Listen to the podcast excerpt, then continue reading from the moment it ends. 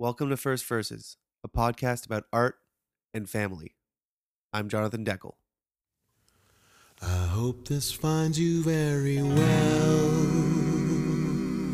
And all your dreams have finally come true. I had to overcome an ocean of rage that's threatened and caged me since my youth.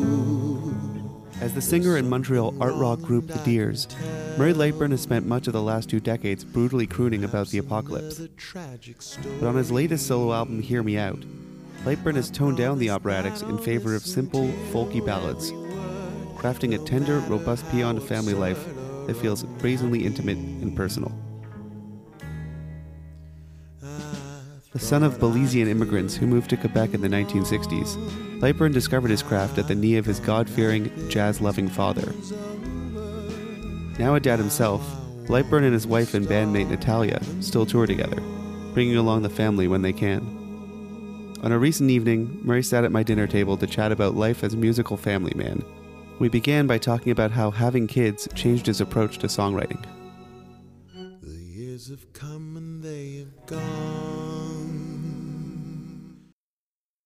I guess the first batch of songs I wrote after having kids was maybe Missiles, but Missiles was not, you know, that was more about mortality. So, I mean, maybe mortality in the face of having kids. I don't know. I did. I. I.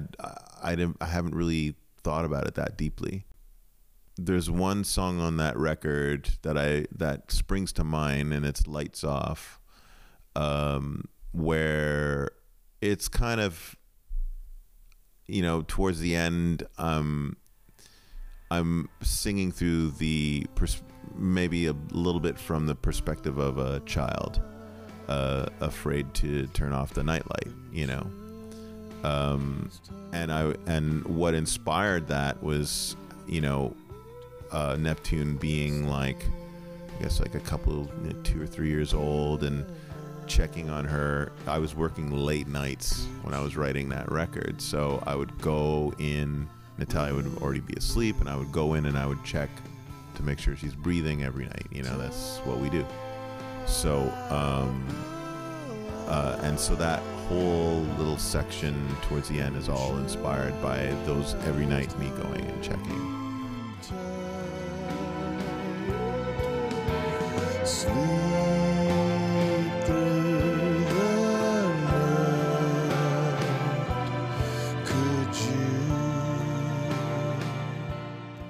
Was there a song that you sang to them to try to get them to go to sleep? No, but when we had Neptune, when she was a baby, uh, we found this by accident. She uh, was crying, crying, crying, crying, crying, and we were in the car, and we had just got like the record on CD, and we were in the car, and the you know when the CD is like in the player but not in, it actually got accidentally got pushed in and started playing and she was crying, crying, crying. The intro comes on, and then Uh, she's Gang of Losers? yeah, Gang of Losers. The very first song, Gang of Losers, comes on, and that little synth row comes on, and she, as soon as it came on, and it was kind of loud. As soon as it came on, she just stopped, and that whole intro, she just like, wah, wah, wah. It was just like, what? What the hell's going on here? And then the song starts playing, and by the time we got to like first chorus, she fell asleep. So it wasn't even your voice. It wasn't like, you know, you started singing and she was like, oh, okay. it was the something about the music and what's hilarious about that is that that was the one song on that record that I wrote for her but she didn't know that she was like 9 months old or 6 months old or whatever it was so it- was super weird that she kind of knew and that it was a soothing it had a soothing effect on her like that intro specifically was written for her What do you mean? like when I composed that with those sounds, I was thinking of her. So, uh, it, it kind of blew my mind that it had that effect on her. Like it made her cry, made her stop crying instantly. And Natalia and I just looked at each other and said, "That was freaky," you know. And so every time she was crying in the car, we just put that, pop that on, and it worked every time. Every time. I'm not kidding you. To the point where I was like, I wonder if this would work with other babies. Do you remember a song that maybe connected you with your parents? Not from my like not from like a young age, but with my old man um uh he taught me two melodies uh when I was first learning to play the guitar. Like he would sing them out to me and ha- make me play them to learn them on the guitar. And one of them was around midnight, and the other one was escapes me at this moment. I'm trying to remember. Uh, someone to watch over me.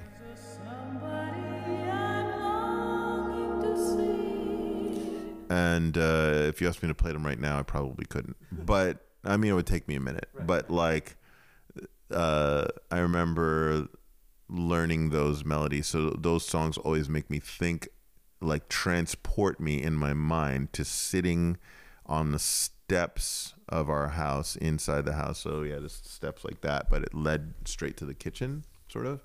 Like there was a hallway, and then like the kitchen was just beyond, and there was like you come in the door, walk up some steps.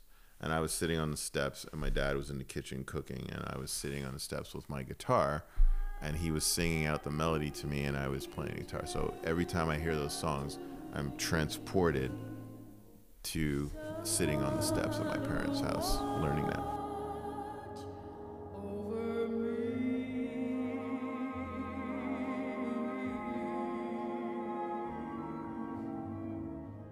Uh, And he he played music too, right? He did. And uh, I, I think I saw on your Instagram you've you've kind of taken up. I'm trying. I'm failing miserably. How's that going? It's really. Uh, I don't think I was born to play the saxophone. I mean, I can make a note out of it, but it's it's a tough instru- instrument. You know. I mean, it, apparently it's supposed to be easy. I'm not finding it easy at all. What what inspired you to do that now? Well, because I was at my parents' house and I found it in the basement, and my dad's done. He's like he's he's like stage six Alzheimer's, Sorry, man. and uh, so he's done. And I was in the basement. I found the um, the uh, saxophone down there, and I was just like, "Well, nobody's nobody's using this. I'm gonna take it." And I try to figure out how to play it because I've I've been wanting to at least do like some really minimal stuff. Like if I could get to the point where I could play the sax part in the second part of off uh, No Cities Left, that that's my dream. That's uh, that's like my my end game. If I could play that one saxophone part, if I could do that, then I can play saxophone in my mind.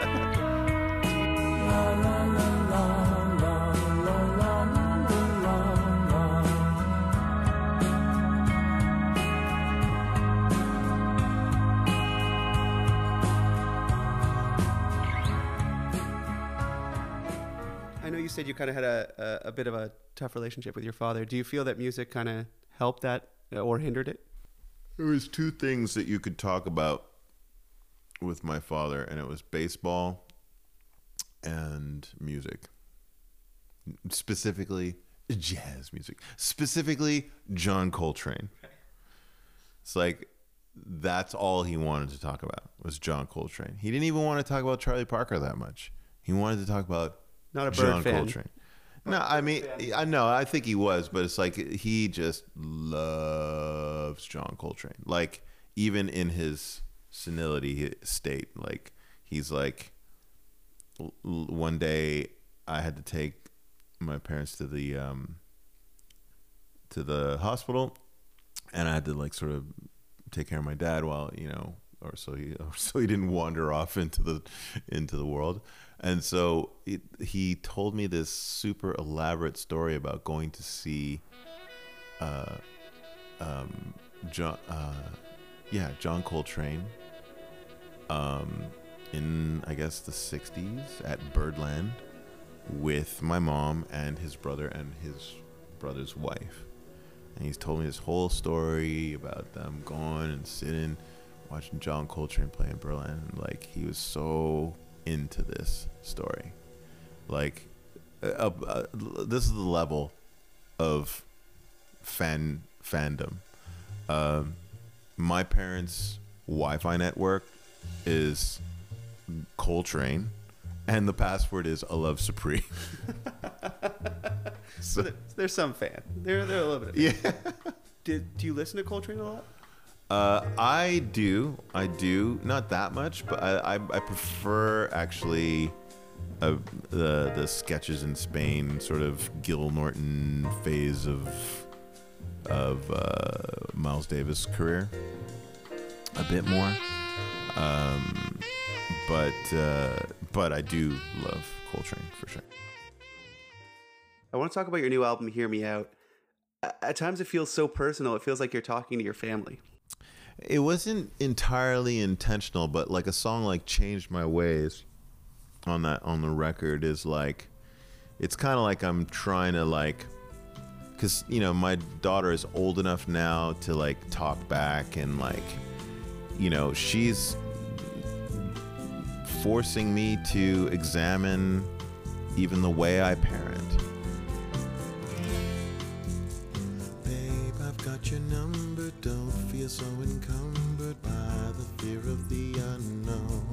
Uh, and I'm I'm making changes, but I'm worried that you know because she's so young, she doesn't see the effort that I'm making to make those changes. She might not see it until she's older, you know. But I'm trying to convince her that yeah, I I hear what you're saying. Maybe you're right, even though you, you know you're way younger than me. I'm gonna listen to you because that's how you feel about the way I'm doing my job. So I'm gonna work on it, and our relationship is, you know, is is changing because of it, you know, and uh, I'm working really hard to not lose her. I've changed my ways. The album certainly has jazzy moments, and uh, there's obviously some saxophone on it as well. Uh, have you played it for your dad? I don't. He wouldn't even. Yeah, he's too far gone. So uh, it would have been good to hear. I actually wanted him to play on this record.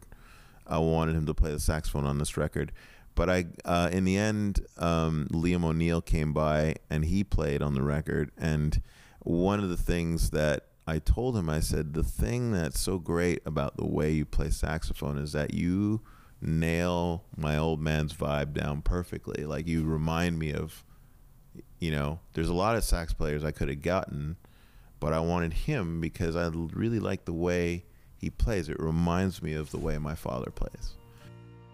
That's beautiful, man. I'm sure in his own way he he really appreciates it. Thanks for coming in.